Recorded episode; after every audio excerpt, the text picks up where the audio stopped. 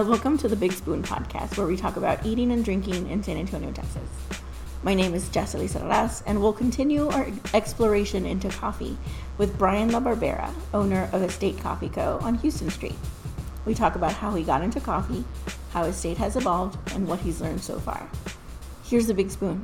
Hi, guys. So, we're dealing with a little bit of extra noise today, but hang in there. Um, I'm here with Brian LaBarbera of Estate Coffee Company, and we're literally like having the most chill afternoon with some affogatos. Um, but have you turned two yet? Yes, we are technically like two and a half. Okay, so how, I mean, let's tell the people about Estate Period. When, when did that start? When did you decide to dip into coffee? Estate started, I guess officially in April of 2016. Um, but kind of my journey into coffee started, I would say about a year and a half before that. Um, I had a really good experience with coffee, and it was in a situation where I wasn't really looking to learn or really care about coffee in that moment. And the person I had the coffee from and the whole experience kind of, I don't know, struck something inside of me that said, hey, I need to learn more about this. And, and um, I'm really into this right now. I guess I was at a time in my life where I needed a new hobby. Okay, so I kind of want to talk about that a little bit because you were doing wood and metal work. Yeah. What's your background? Like, what? so What it's weird. I everything that I've ever done has not been part of the plan. Um, so I went to school for kinesiology. I wanted to be a physical therapist at first, and Okay. then I eventually wanted to be uh, in cardiac rehab. And so, basically, my junior year of college at UTSA, um, I built a product called a bike shelf, and it was really just a way to organize like the six bikes I had at the time. And um, a friend of mine said like, "Hey, you should sell these." So I was like, "All right, cool." So I got into woodworking and started selling them, and I did that on Etsy, you know, in college for a couple years. Yeah. And then I went off to grad school at UT uh, for exercise physiology, and I kept doing it there. And it was really just how I I mean, the lucrative there, I'm sure. Um, yeah, I mean, There's more bikes there. yeah, but I wasn't selling anything locally. It was like all online. Oh, wow, I okay. had no luck selling them locally, and I didn't really have a lot of time to. Um, Go set up at a market or whatever. Yeah, and like bike shops, like the wholesale price they wanted was like just too crazy for me. But um, so yeah, I was doing the woodworking in Austin, and um, I got a year into grad school and just started realizing like, man, I really hate this. Like, I there's no way I can do this the rest of my life. So my my now wife, but girlfriend, was living here. And so I'd come back here a lot, and I came down one weekend, and we went to um, local. I think was our first.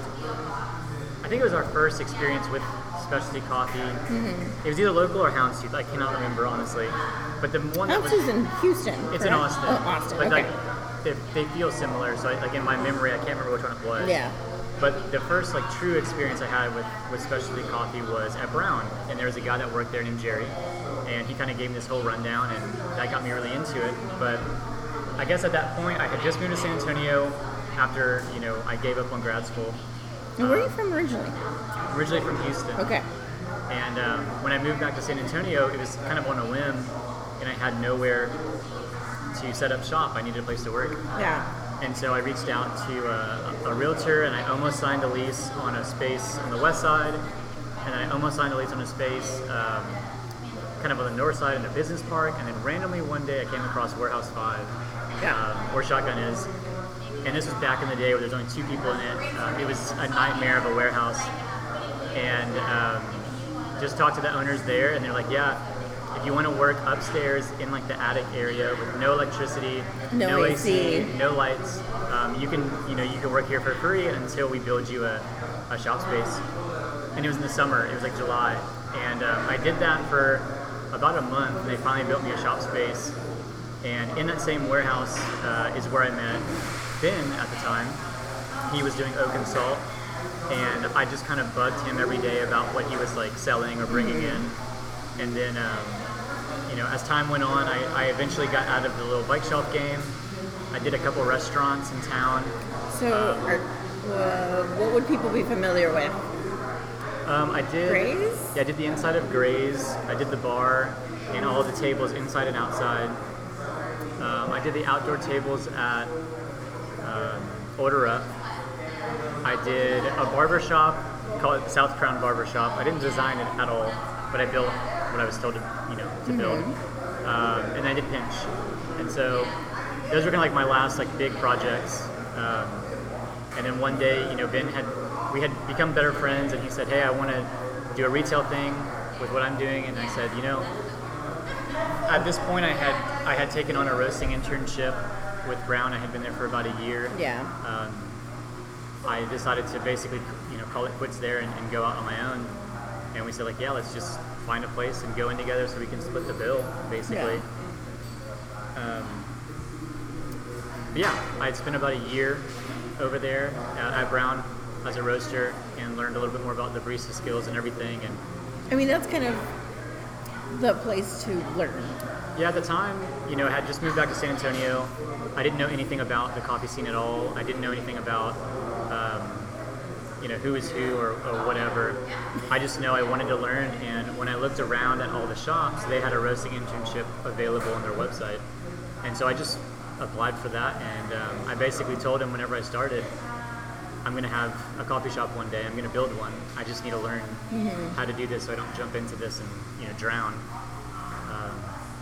How was that received? I mean, I don't know the politics of coffee. Like, do you? I think at the time he probably just rolled his eyes. And, yeah, I I've heard that before. Just like any like chef, I'm sure they hear like all their cooks say they want to have their own thing. And, Yeah.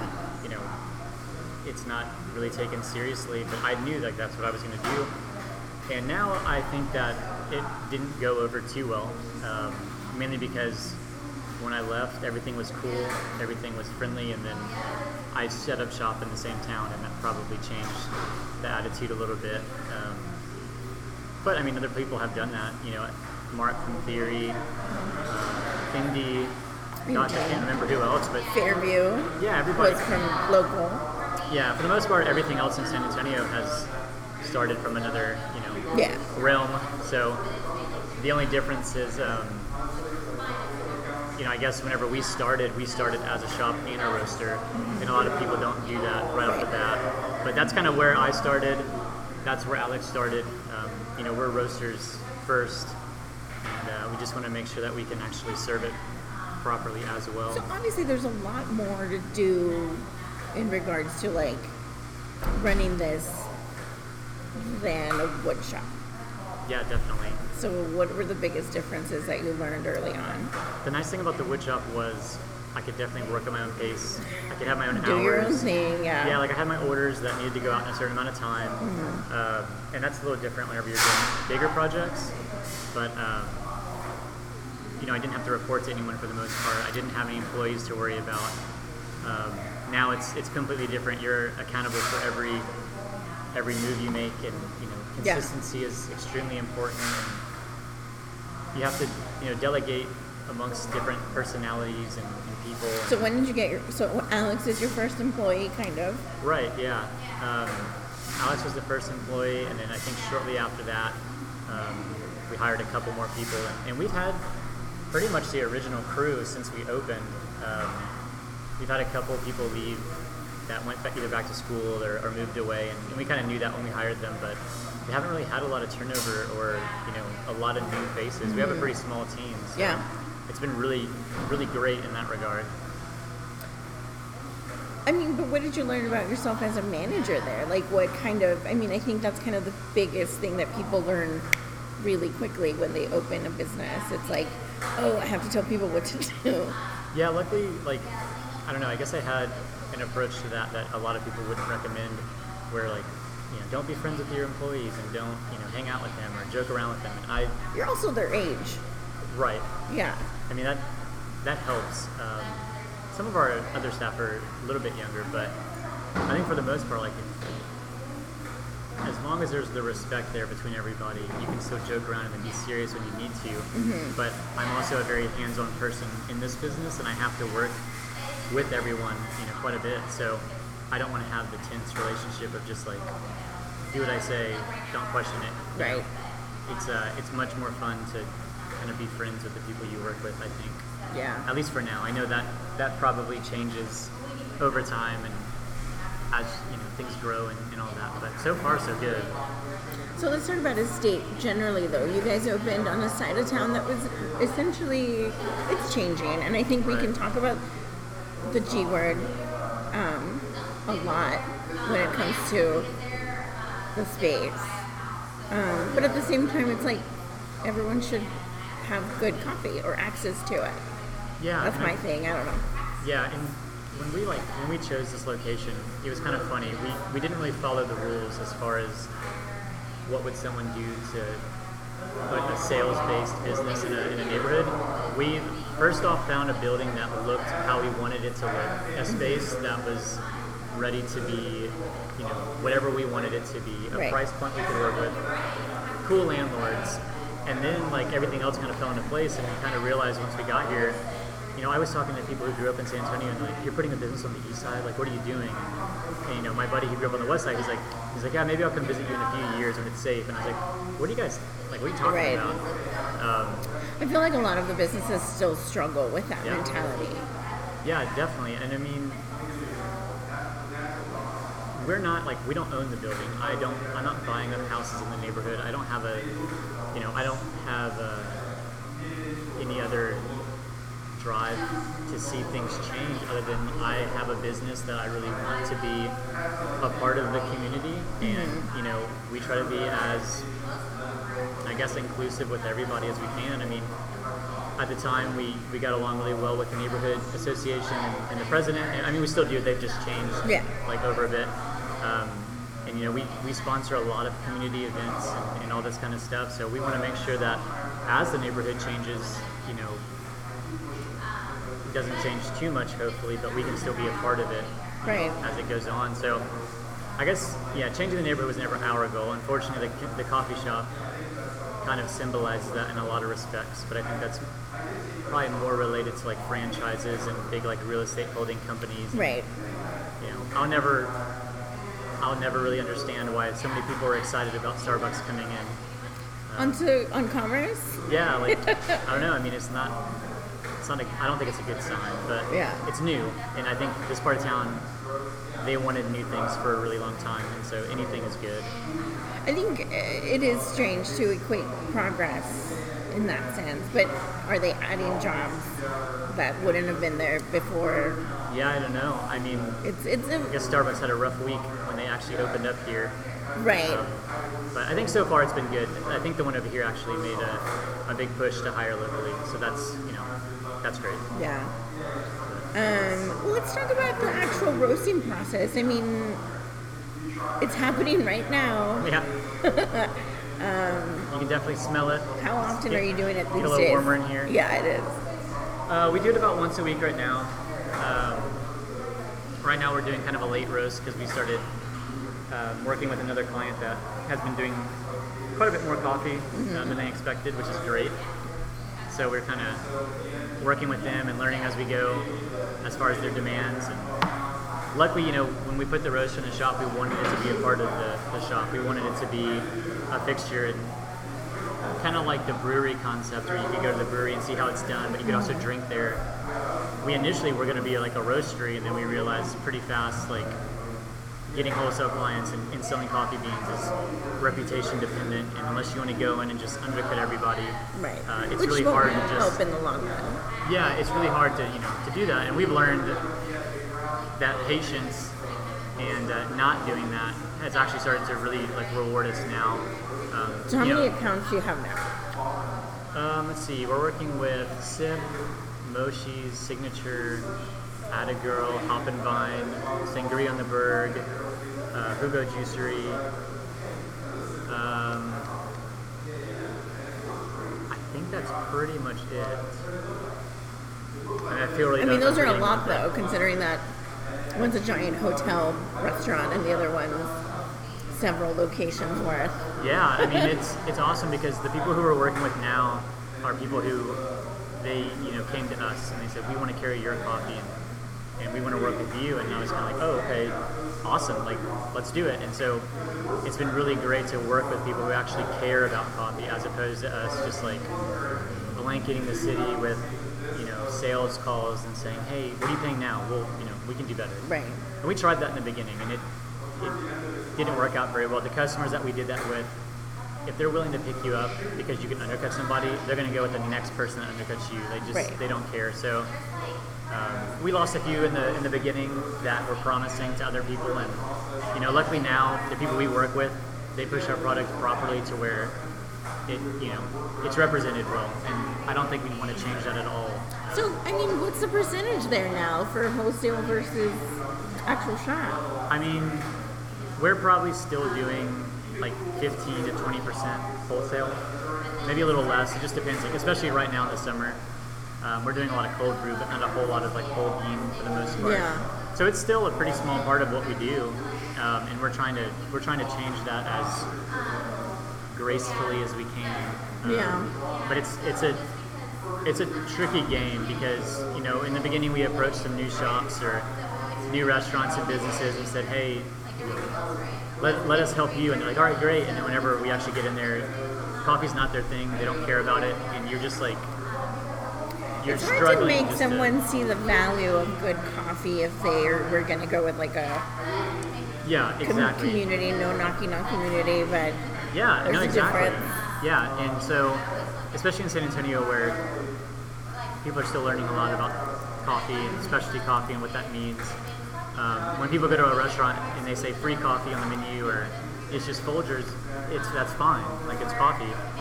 Um, the big thing that I never understood was why these we have some amazing chefs in town and amazing restaurants, and they care so much about local ingredients and the final product and this and that, and then you get to their coffee on the menu and it's just garbage. I mean, it's just it's forgotten. So it's been really great to work with chefs and restaurants in town that actually value that just as much as they value any other menu item. I was trying to pull up your um. Is this awkward? A lull. I was trying to pull up your your menu, but it might be off. That's not good. Okay. Oh, what about the menu button? No, that's just this menu. I meant like the bean menu. Oh yeah, yeah. We only have um, well, we only have one bagged coffee at the moment. Oh, Yeah, we have like some Gesha varietals, and we have um, so we have some Gesha coffees from. so let's talk um, about what that is first. Yeah, yeah. It's uh, it's basically just like the most high-end coffee varietal. It's um, only grown in certain climates. It's I believe it started in Costa Rica, then it was brought to Panama, and then uh, Ethiopia. There's just there's a whole long history of different types of, uh, of Gesha varietals. We have the one from Ethiopia, the Gesha Village, which was actually you had a few like coffee people and, and scientists go down and buy some land and basically try to control all of the variables to produce the highest quality coffee. They're in a good climate zone, they're at a good elevation. Um, they only grow small lots, and I, I think the, the varietals are from uh, Panama. And so those coffees are crazy expensive, and we only got super small amounts. Right. So we're serving it. So on what does bar. one pour of that cost here? A cup of it is, or a, a 12 ounce serving is eight bucks, which is still a steal for that, that coffee. I mean, you can go places and get a cup of coffee for anywhere from nine to 20 something bucks a cup, and it's subpar in quality compared to this coffee. Um, and that's kind of our thing is we've always wanted the coffee, regardless of what it is, to be affordable and approachable. Like if someone says, "Wow, this coffee is eight dollars," why is that? I can tell you because it's a top ten coffee in the world. Right. And if we were to sell it at what it's you know supposed to cost, it would be five times that a cup. And to sell it in a bag would just be you know a laugh for most people. So we bought we had 21 lots.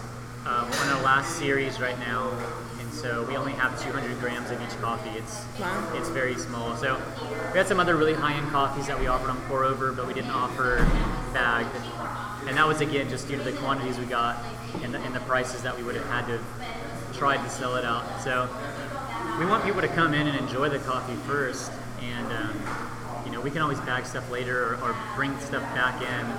But when we first opened, I think we made a really big mistake, and we offered. I think we had like seven or eight different types of coffees, and for someone new to offer that many coffees, it's, I think it's hard to convince people that you do all of them mastered well. that many. Yeah. and I think we did, but it was too soon to, to try and do that. Um, especially whenever you buy seven or eight different coffees and you only have one or two bags of each one, it's like by the time you get through the first bag, you've, you've probably really figured it out. Right. So we won't do that again for a while. I think if we have bagged coffees, we'll stick to three or four at a time. Like I don't want to get ahead of ourselves again, and and it's not a it's not a difficult thing to come here and just try those coffees and take them with you if you need to. But um, I'd rather them not sit on the shelf if I can you know, serve them to people. Right. Um, I mean, I've been coming here for two years, um, and it was it's been my favorite to just kind of like come set up shop and do a bunch of work and not have anyone talk to me. Yep. But that hasn't been the case lately. I mean, what happened? What was like the magic thing there? Because I feel like this room has been filled, which is know. great. Well, we had a we had a really great shout out um, by the Express News. Yeah.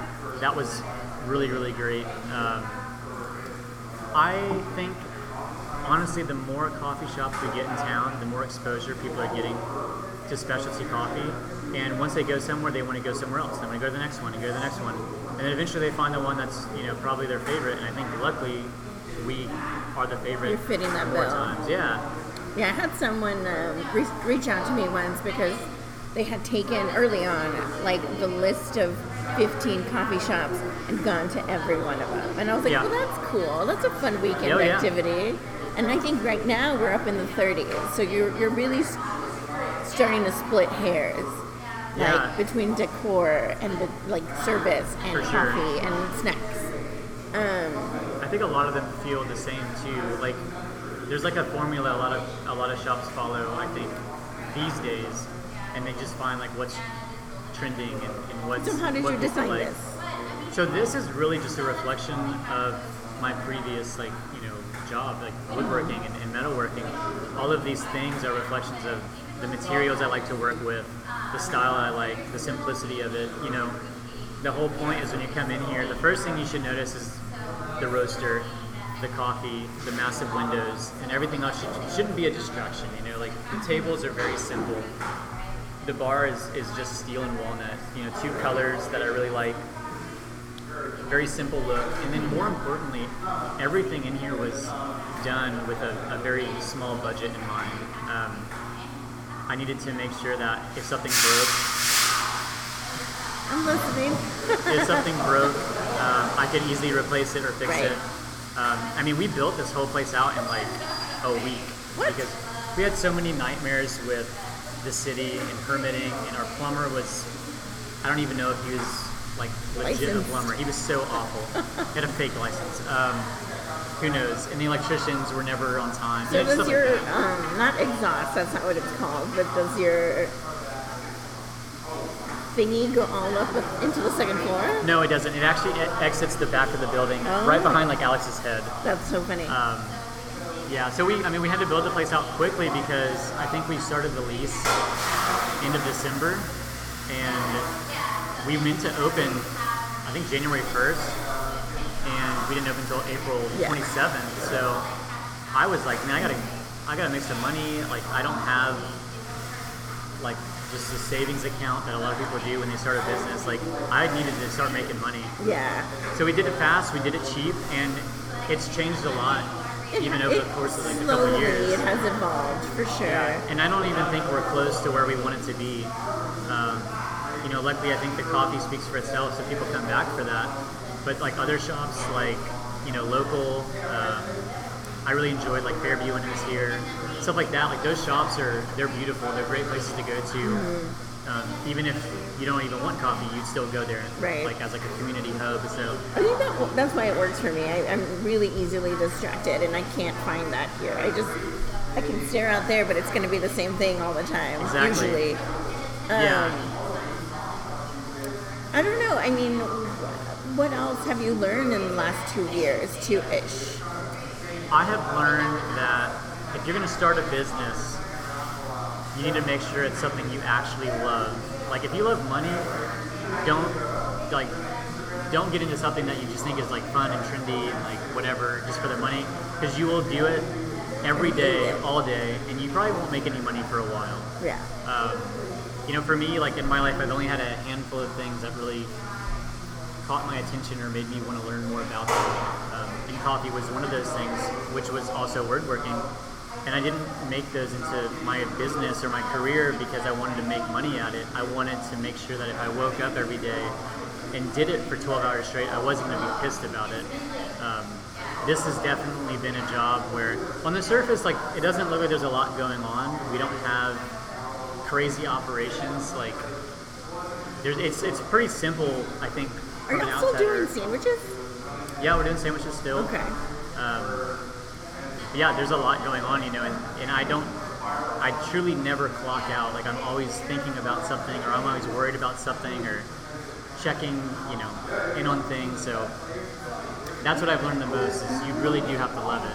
What do you think it was? I mean, obviously, yes, you have to be engaged, but what what made you lose that focus in your previous like In the, in the previous, yeah, so in the woodworking thing, Not the woodworking, but I because I, feel like those two kind of coffee and woodwork are kind of very hands-on. Oh, sure, like- but like with the other one of like helping people and like Yeah, so I think the problem with um, my educational um, pursuit was it was over such a long period of time where you have so many other distractions that what was important to me in the beginning of that career of that you know education was not important to me at the end. I mean, I have a lot of respect for the people who do what they do, and, and my grandma, you know, she had a triple bypass. She was in cardiac rehab. She had some really close calls and, and really poor care that actually led to some pretty big problems. And I felt like, hey, I should, you know, I should have a hand in making a difference with that. yeah. Um, and I just think that when it came to, to studying about it, learning more about it, I just wasn't, my heart was not in it anymore. Um, know, sitting there and reading research paper after research paper and, and doing stuff like that, I just realized the subject is interesting. It's not something I'm passionate about. Right. Um, and I think I always wanted to kind of stay the course with it and accomplish it. Even whenever I started grad school, I wasn't crazy excited about it. I just thought like, oh, let me get through, it, let me finish it. So you took the GMAT. Did you have to take No, I took a GRE. GRE. Okay, not horrible, but you still had to study for that awful test. Yeah, I mean, I, I mean, I, I did. I didn't do well in high school, uh, in junior high. Like, I didn't really care about school. I didn't get in trouble. I just like I had other things going on. I, I really enjoyed my my after school time, and Yeah. I raced dirt bikes for a long time, and that's all I cared about.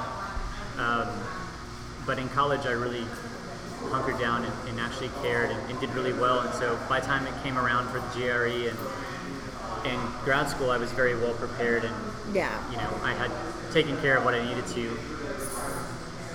So what do you think is next then? Or is coffee going to be a good long focus? Or is there going to be like offshoots of that? Yeah, You so- just mentioned like wanting another hobby. Yeah, exactly. So I have another hobby, luckily, in the last couple of weeks, and I've been thinking about this for like two years. Um, I didn't have any hobbies. Nothing was really interesting. I think I, I tried to get into. Um, I can't remember what it was. I, I was trying to get into something again, like maybe cycling or something, which I used to be really big into, and it just didn't stick. And um, right now, I'm, I'm really big into like plants, like Yes. growing plants and, and all this kind of stuff. So the good news is that's not expensive. It's not super time consuming. It's very rewarding. So I'm going to pursue that just on a personal level. Right. Um, but I do think that I want like our next coffee venture to incorporate like a nursery or something into it. Um, I think coffee will always be in my life because it's always changing. It, there's so much more to go with it. Our next step that I really want to pursue in the next couple years is actually traveling to origins and, and making better connections with farmers. So to explain, I mean, we kind of touched a little bit on, on that with um, Eddie from Shotgun, but to Yeah. explain where do beans come from to people, you, there is an importer. Yeah, there's a, I mean, it's, there's this huge like supply chain um, on multiple levels of, of getting coffee beans. I mean, you can get the cheap stuff from like the big box internet suppliers, or like for us, we deal with a Colombian importer, and he's from there. He only deals with a handful of farms, and you know, he's sending me selfies on his phone with the farmer, and, and we're buying directly from him. Yeah. That's about as good as we can get at this moment because we just, I don't have the time or I can't afford. But I think that has trips. always been like something like a badge of honor, if you will, for especially like the local guys. Yeah. Obviously, Aaron did a whole documentary on it. Um, local has Jamie who goes and shops for everything and like makes those connections. So Yeah. is that like is that like scouts where you get a new badge of like Yeah, for sure. I when mean, met that's- the grower? That's the goal. That's always been the goal. Um, if we could have done that from the beginning, we would have. Um, I want to make sure that the coffees that we eventually carry are coffees that we've personally gone out and, and gotten. Like my wife's family is from Nicaragua. Um, we have an employee who's from Honduras. Um, we have these ways of making better connections. We just need to kind of go out and do it and learn And more learn about Spanish. the process. Yeah, or keep Nelson or my wife with me. um, so that's that's the goal. Is we want to do that next. That's our next big step, and I think we're on track to do that. I mean, like we said, we're only two and a half years old. Right. Um, those guys who are out there doing that and killing at it have been around for a while, and, and you know, local and Merit have grown crazy in the last. I, I guess they've been around for what, like six years or something. Mm, longer. A little more now? Yeah. Um, so they've done a great job of, you know, kind of making that a little more known to the consumer. Right. And so I hope that we can do that. But until then, we are making the best effort we can to buy coffee that you know is coming from the right resources. And, and we, we go through a couple of different importers to do that. But lately, we've been dealing more with the Colombian importer, who I feel the most comfortable with his you know practices and how he does it. And that's why sometimes we just have like six Colombian coffees on bar. Yeah. Um, so that's the goal. Um, don't know. I mean, I feel like what we mentioned earlier, San Antonio is still going through this moment of like more and more coffee shops.